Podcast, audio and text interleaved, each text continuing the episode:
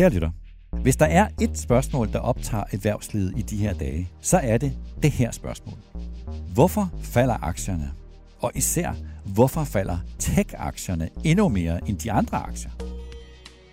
Men det vigtigste spørgsmål, synes jeg, det er, hvad bliver konsekvenserne af de faldende aktiekurser, og især, hvad kommer det til at betyde for tech-virksomhederne? Lige nu er rigtig mange rigtig forvirrede, men i søndags fik vi et internt bud på, hvordan tech-virksomhederne vil reagere på krisen.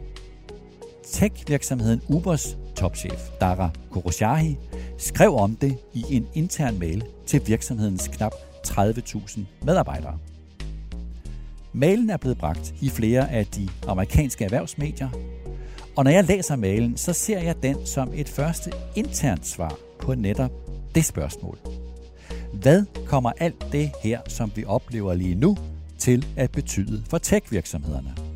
Velkommen til podcasten Topchefernes Strategi.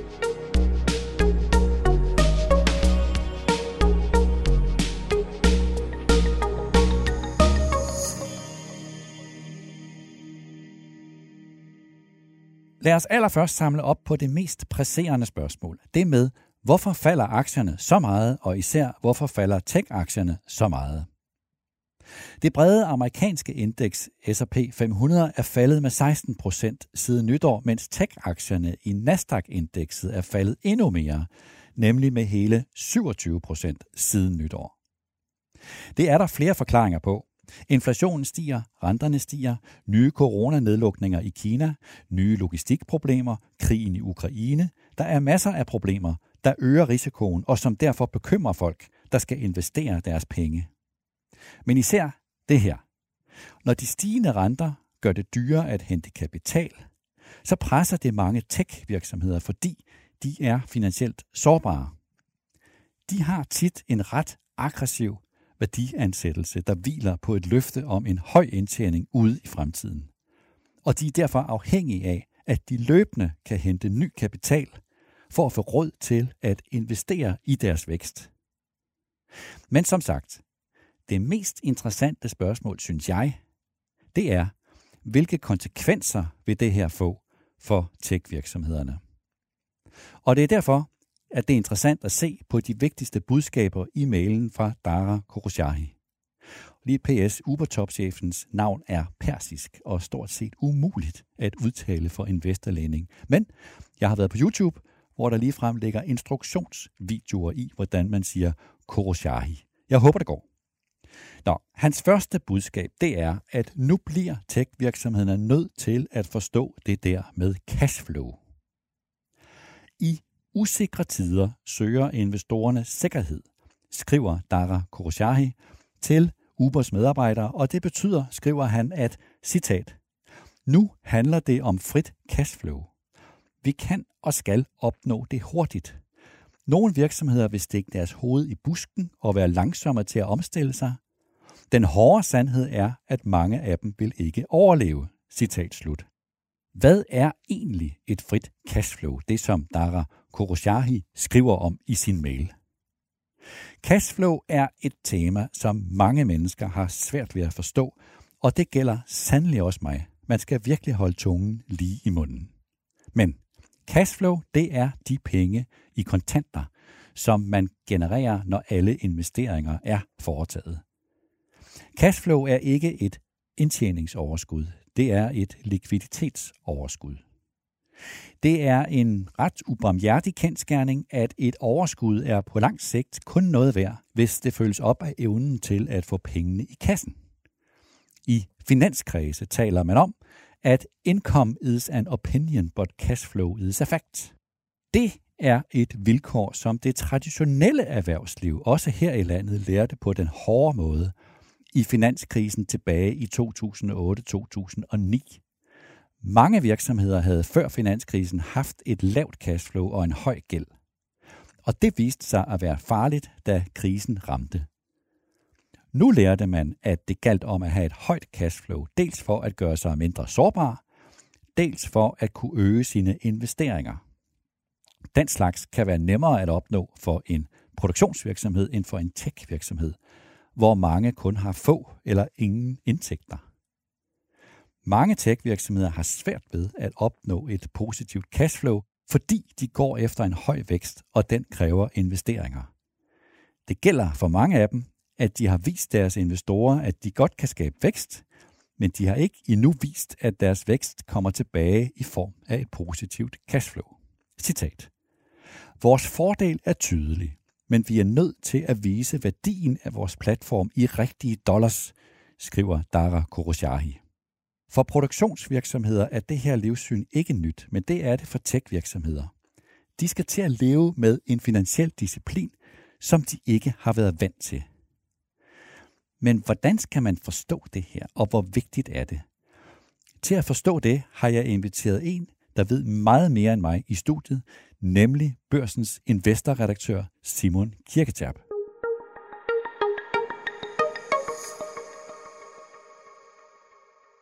Simon, velkommen. Tak, Niels. Indtil nu, hvordan har investorer set på tech-virksomhederne? Altså, hvad har investorerne holdt øje med? Ja, hvis spørgsmålet er, om investorerne egentlig har holdt øje med ret meget. Altså, det har jo næsten været sådan, at øh, så, altså, hvis vi tager aktiemarkedet øh, isoleret set, at øh, man har jo nærmest med bind øh, for øjnene kunne øh, købe et øh, tilfældigt tech-selskab, og så øh, har man øh, tjent, øh, tjent rigtig gode penge på det. Øh, værdiansættelserne, de har været drevet ekstremt højt op på de her selskaber.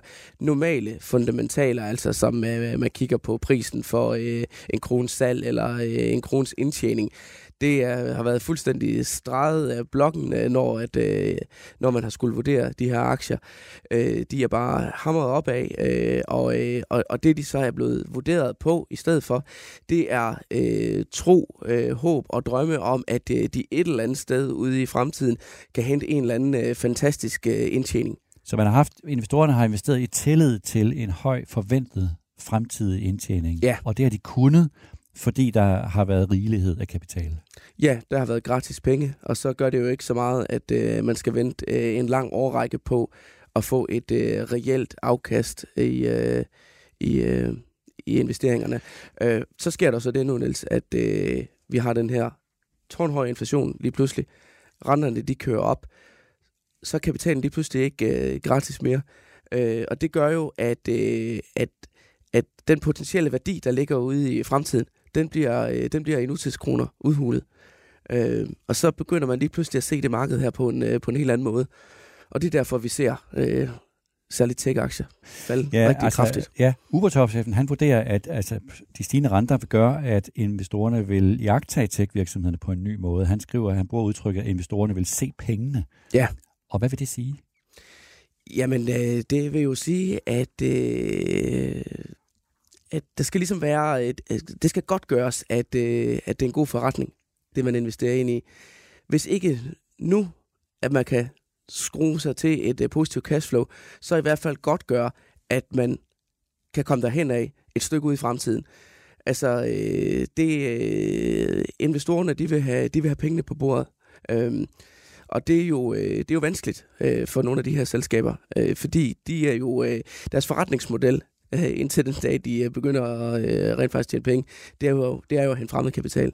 Øhm, og hvis øh, strømmen af fremmed kapital, øh, den øh, svinder ind, så, øh, så bliver det jo svært, hvis ikke man selv kan præstere et positivt cashflow, så er det kun de, øh, de stærke, der, der, øh, der står tilbage. Ja, fordi øh, jeg skulle næsten til at spørge, altså kan tech-virksomheder leve op til det? Altså kan de overhovedet skabe et positivt cashflow? Fordi mange af dem har jo ingen indtægter, i hvert fald ikke endnu. Det kommer jo fuldstændig an på, hvor de er hen i udviklingsfasen. Altså hvis du tager øh, nogle af de øh, store amerikanske tekstselskaber, så er det jo allerede store forretninger i dag med, øh, med, øh, med positiv cashflow. Øh, men hvis du går længere ned i fødekæden, så er der jo nogle selskaber, hvor at, øh, at, at, at, at udviklingsdelen er kæmpestor, øh, men hvor at øh, selve kernen i forretningen, hvad der løber ind af penge, er for øh, forsvindende lille. Øh, der kan man jo ikke øh, skrue på knapperne øh, i en retning, hvor at øh, cashflowet så lige pludselig er positivt. Og det er der problemerne de kommer.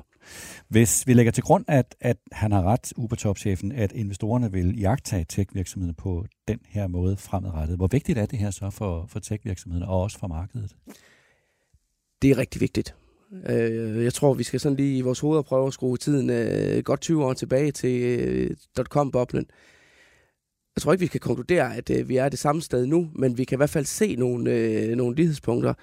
Dengang der havde vi en lang, lang periode, hvor at, øh, at de her tech-aktier, de bare øh, faldt øh, hver eneste dag. Øh, øh, og hvis vi bare lige tager, de, øh, tager i år, øh, Nasdaq-indekset i øh, USA, det er altså nede med 27 procent nu, øh, siden, siden slutningen af december.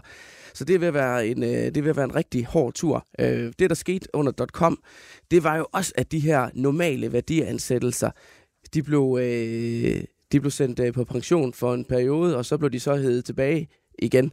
Øh, der var, øh, der var det jo øh, ting som, øh, hvor mange medarbejdere øh, selskaberne havde. Øh, nærmest øh, en fordel, øh, hvor mange penge øh, de kunne brænde af øh, til udvikling. Og det var det lige indtil den dag, at øh, det ikke var det længere. Og så blev det et udskillingsløb, hvor at, øh, det kun var de stærkeste, der havde en, øh, en levedygtig forretningsmodel, øh, der stod tilbage.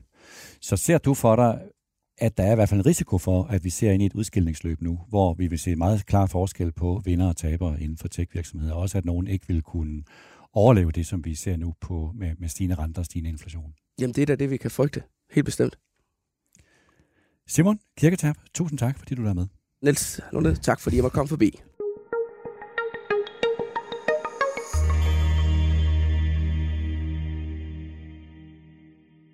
Så vidt børsens investorredaktør Simon Kirketab. Om det med et nyt fokus i tech-industrien på cashflow og på konsekvenserne, i hvert fald de mulige konsekvenser. Men Dara Koroshahi har et interessant budskab mere i sin mail. Og det er rettet mere personligt på en eller anden måde til hans medarbejdere. En hver, der kender en lille smule til tech-miljøet, også her i landet, vil vide, at det er et miljø, som er ret specielt. Jeg fortalte om det danske tech-miljø her i podcasten for en måned siden. Der er en høj energi, et højt ambitionsniveau, en stor faglighed, en stor diversitet, et globalt udsyn og en lav gennemsnitsalder. Det er en verden, som, sådan ser jeg den i hvert fald, har haft nemmere ved at tiltrække talent end mange traditionelle brancher. Når jeg er sammen med dem, virker det nærmest som om, at jeg er på en Roskilde Festival. Der er virkelig gang i den. Men nu møder den verden et pres, som den ikke har prøvet før. Dara Koroshahi skriver, citat, Ubers medarbejdere er i gennemsnit knap 30 år, og det betyder, at I har tilbragt jeres karriere i en lang og ikke tidligere set optur. Den næste periode vil blive anderledes, og den vil kræve en anden tilgang. I kan være sikre på, at vi vil ikke stikke vores hoved i busken, vi vil møde situationen. Citat slut. Tech-virksomhedernes medarbejdere er vant til at arbejde hårdt og til at være i hård konkurrence. Men de har ikke arbejdet i et økonomisk regime, hvor der skal tænkes kortsigtet, og hvor der skal være fokus på indtjening og på cashflow. Mange af dem var teenager og gik stadig i skole, da finanskrisen udspillede sig. Dara Khoshahi skriver ikke uddybende om det her i sin mail, men man må gå ud fra, at han ser ind i en tid, hvor ledelsesopgaven i forhold til de her medarbejdere, den vil ændre sig. Det her vil stille nye krav til en ledelseskompetencer, når sådan nogle unge medarbejdere skal motiveres til at arbejde efter andre mål end indtil nu. Og det her kommer på et tidspunkt, hvor der er hård konkurrence i hele erhvervslivet om at tiltrække de dygtigste talenter. Uanset at mange virksomheder, også tech-virksomheder, har meddelt, at de vil ansætte færre end hidtil, så vil konkurrencen om at tiltrække de dygtigste være uændret. Rekruttering vil nærmest blive endnu vigtigere, fordi man for enhver pris skal tiltrække de dygtigste, og nu kan man kun ansætte færre end indtil nu. Citat. Vi vil se det at ansætte som et privilegium, skriver Dara Koroshahi. Så vidt hans mail til hans medarbejdere. Tankevækkende, synes jeg, og jeg tror, at vi vil se flere initiativer fra andre topchefer i tech-virksomhederne i de kommende uger. De her dage og ugers fald i aktiekurserne kan udvikle sig i mange retninger, men under alle omstændigheder ser det ud til, at tech-virksomhederne ser ind i en tid, hvor der gælder nye vilkår. Og mit bud er, at de skal til at lære nogle af de spilleregler, som traditionelle virksomheder har arbejdet efter siden finanskrisen, og det kan godt gå hen og få nogle ret voldsomme konsekvenser.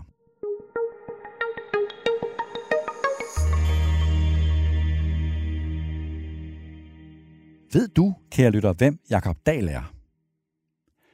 Det gør du formentlig ikke, men Jakob Dahl er nyt medlem af Danske Banks bestyrelse. Han blev valgt ind på generalforsamlingen for noget tid siden, og han er ret ukendt her i Danmark, fordi han har boet mange år i udlandet, hvor han har været partner i konsulentvirksomheden McKinsey. Men nu, nu har Jakob Dahl talt med børsen. Og endelig, endelig, endelig, endelig har den danske banktop fået en repræsentant, der er i stand til at se nøgternt og selvkritisk på sig selv. Ja, hvis jeg var højrøget, så vil jeg endda sige, at der endelig er en person højt på strå i banktoppen, der mener det samme, som jeg mener om bankerne. Men så højrøget er jeg ikke. Naturligvis ikke. For det er mærkeligt nok meget sjældent, at ledere på højt niveau i de danske banker udtrykker sig klart og selvkritisk om deres strategiske udfordringer. De udtaler sig tit om hverdagens forretning, om indlån, udlån, om renter, om tilgang af kunder, om konjunkturer, om den daglige trummerum, kort sagt. Det går op og ned, ja vel, sådan er det jo. Men hvordan ser fremtidens forretningsmodel for en lønsom bank ud? Bankernes ledelser er forbløffende tavse om det ellers ret vigtige tema. Men nu giver Danske Banks nye bestyrelsesmedlem, Jakob Dahl, sit bud. Han fortæller om sit syn på moderne banker og deres udfordringer til børsen. Her er et citat. Hvis vi ser på fremtiden, siger Jakob Dahl, så er faren for de traditionelle banker ikke, at de kommer til at miste deres kerneforretning, altså deres traditionelle indlån og udlån. Men problemet er, at det er en forretning, som i bedste fald kan forrente egenkapitalen med 6-8 procent, siger han og fortsætter. Det sjove, også indtjeningsmæssigt, er alt det, der ikke er specifikt bundet til bankens balance. Det kan være struktureret projektfinansiering, investeringsrådgivning, forbrugslån og national og international betalingsformidling. Her kan man måske forrente egenkapital med 20-25 procent. Citat slut. Jeg kan ikke nå at referere alle Jakob Dals synspunkter fra hans interview i børsen her. Men hvis jeg skal sammenfatte hans mange jagttagelser, så lyder de sådan her, som jeg hører dem. Bankvirksomhed går ud på at forstå sine kunders behov og på at transformere risiko. Opgaven, den er at styrke kerneforretningen, men også at styrke nye produkter på kanten af kerneforretningen, fordi de giver en højere indtjening. Og det kræver nogle ting. Det kræver, at man skaber en innovativ kultur, at man evner at gøre sig relevant for kunderne på nye måder, at man forstår, at man konkurrerer med Facebook, Amazon og Twitter, og at man forstår, at de platforme tænker med udgangspunkt i kundens behov. Og ikke kun i at gøre et eksisterende produkt om til et digitalt produkt, sådan som bankerne tror. Og endelig kræver det, at bankerne i kamp mod tech-virksomhederne udnytter den konkurrencefordel, det er, at kunderne har en større tillid til bankerne. Så vidt Jakob Dahl. Jeg må sige, at det er beundringsværdigt klart udtrykt. Ja, det er faktisk nemmere at forstå den strategiske retning i Jakob Dahls udtalelser i børsen, end det er at orientere sig i Danske Banks strategi, som har navnet Better Bank.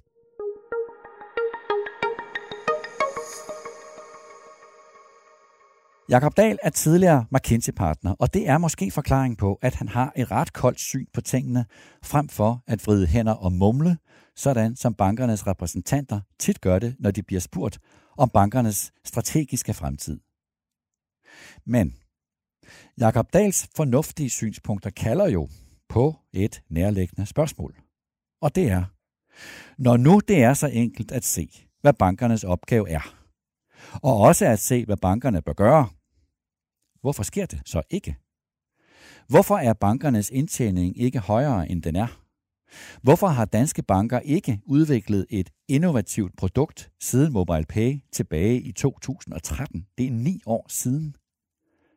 Der er to mulige svar på det uelskværdige spørgsmål. Enten så er reguleringen af bankerne så stram, at den forhindrer bankerne i at udvikle sig. Eller også så er konkurrencen så svag, at bankerne slet ikke behøver at udvikle sig. Nu får Jakob Dahl i Danske Banks bestyrelse mulighed for at vise os alle sammen, hvad svaret er. Og hvis svar nummer to er det rigtige svar, altså at det ikke er reguleringen, men den svage konkurrence, der er problemet, så får han også handlefrihed til at vise aktionærerne og alle os andre, hvordan man gør. Jakob Dahl er jo, som jeg nævnte i indledningen, tidligere McKinsey-partner, så man må vel gå ud fra, at han blandt sine absolute spidskompetencer har evnen til at eksekvere.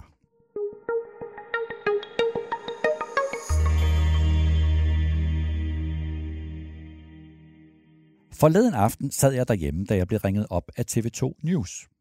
De spurgte, om jeg ville komme i studiet næste morgen for at kommentere på nyheden i Finans om, at en mangeårig medarbejder i Spar Nord havde bedraget banken for en masse penge. Jeg havde ikke nået at se nyheden, men den handlede om, at en højtstående medarbejder i Spar Nord igennem 15 år havde snydt banken. Han havde sendt falske fakturer til banken og attesteret dem selv og fået pengene udbetalt. I årenes løb er det blevet til ca. 200 falske fakturer og et samlet beløb på 20 millioner kroner. Det var og er en vild historie. Så mange penge i så lang tid, og uden at det blev opdaget af Spar Nord. Men hvad skal man mene om den historie? For så vidt, så var det en trist sag, synes jeg den aften, hvor TV2 News ringede. Den pågældende er blevet anmeldt til politiet, og det ligner for mig ikke kun en forbrydelse, men også en personlig tragedie.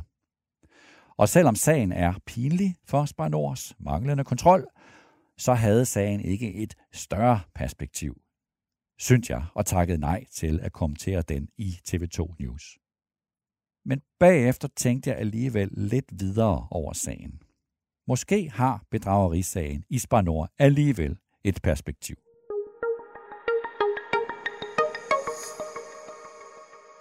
Spanors administrerende direktør Lasse Nyby er af gode grunde pinligt berørt over sagen. Hans kontrol har ikke været god nok, og det har været dyrt for hans aktionærer. Men Lasse Nyby sagde også det her til Finanswatch. Citat. Set i bagspejlet med det kontrolsystem, vi havde, var det svært at opdage. Vi har en bank, som vi i de sidste 20 år har bygget op ud fra en lokal forretningsmodel, hvor direktøren er herre i eget hus. Det er en vældig tillidsbaseret model.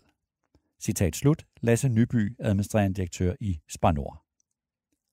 For mig at se, så er det det, sagen handler om. Den fortæller os noget om tillid. Vi lever i et land, hvor vi i udstrakt grad har tillid til hinanden. Vi stoler på hinanden. Vi har nogle grundlæggende fælles værdier. Ja, ja, vi er også forskellige selvfølgelig, helt sikkert, men i bund og grund, så er vi fælles om noget vigtigt, og det er blandt andet vores tillid til hinanden. Vores tillid gør os også sårbare. Vi er sårbare over for mennesker, der virkelig vil snyde os, og det går ondt på os, når vi oplever, at vores tillid bliver misbrugt. Det sker, desværre, også i nogle helt ekstreme tilfælde, som for eksempel sagen, hvor udenlandske begavede kriminelle lavede svindel mod skat i udbyttesagen. Når mennesker, som har den intellektuelle kapacitet og den personlige vilje, og som er uden moral, når de systematisk forsøger at snyde os, så er vi danskere sårbare. Og det skal vi selvfølgelig som samfund, og som virksomheder, og som privatpersoner forsøge at gardere os imod. Men vores tillid til hinanden er værdifuld. Mennesker, der har lavet forretning i udlandet, ved, hvad det vil sige at være i lande, hvor man ikke har tillid til hinanden. Man behøver sådan set bare at rejse til USA for at se, hvad manglende tillid betyder i form af regler, kontrol, byråkrati, rapportering, kontrakter og retssager og langsomme beslutninger og ventetider. Så sagen i Spanor er en trist sag og en alvorlig sag. Men det er også en sag, som minder os om, at ja, vi er sårbare, men vi lever i et land, hvor vi har tillid til hinanden, og det er en rigtig stærk værdi, og det er også en stærk konkurrencefordel for vores erhvervsliv. Vi vil indimellem opleve, at vores tillid bliver misbrugt, og når det sker, så skal vi selvfølgelig lære af det. Men det må ikke få os til at miste vores grundlæggende tillid til hinanden. Så, da jeg fik tænkt mig om den aften, hvor TV2 havde ringet, så havde den triste bedragerisag Isbar Nord alligevel et perspektiv, synes jeg.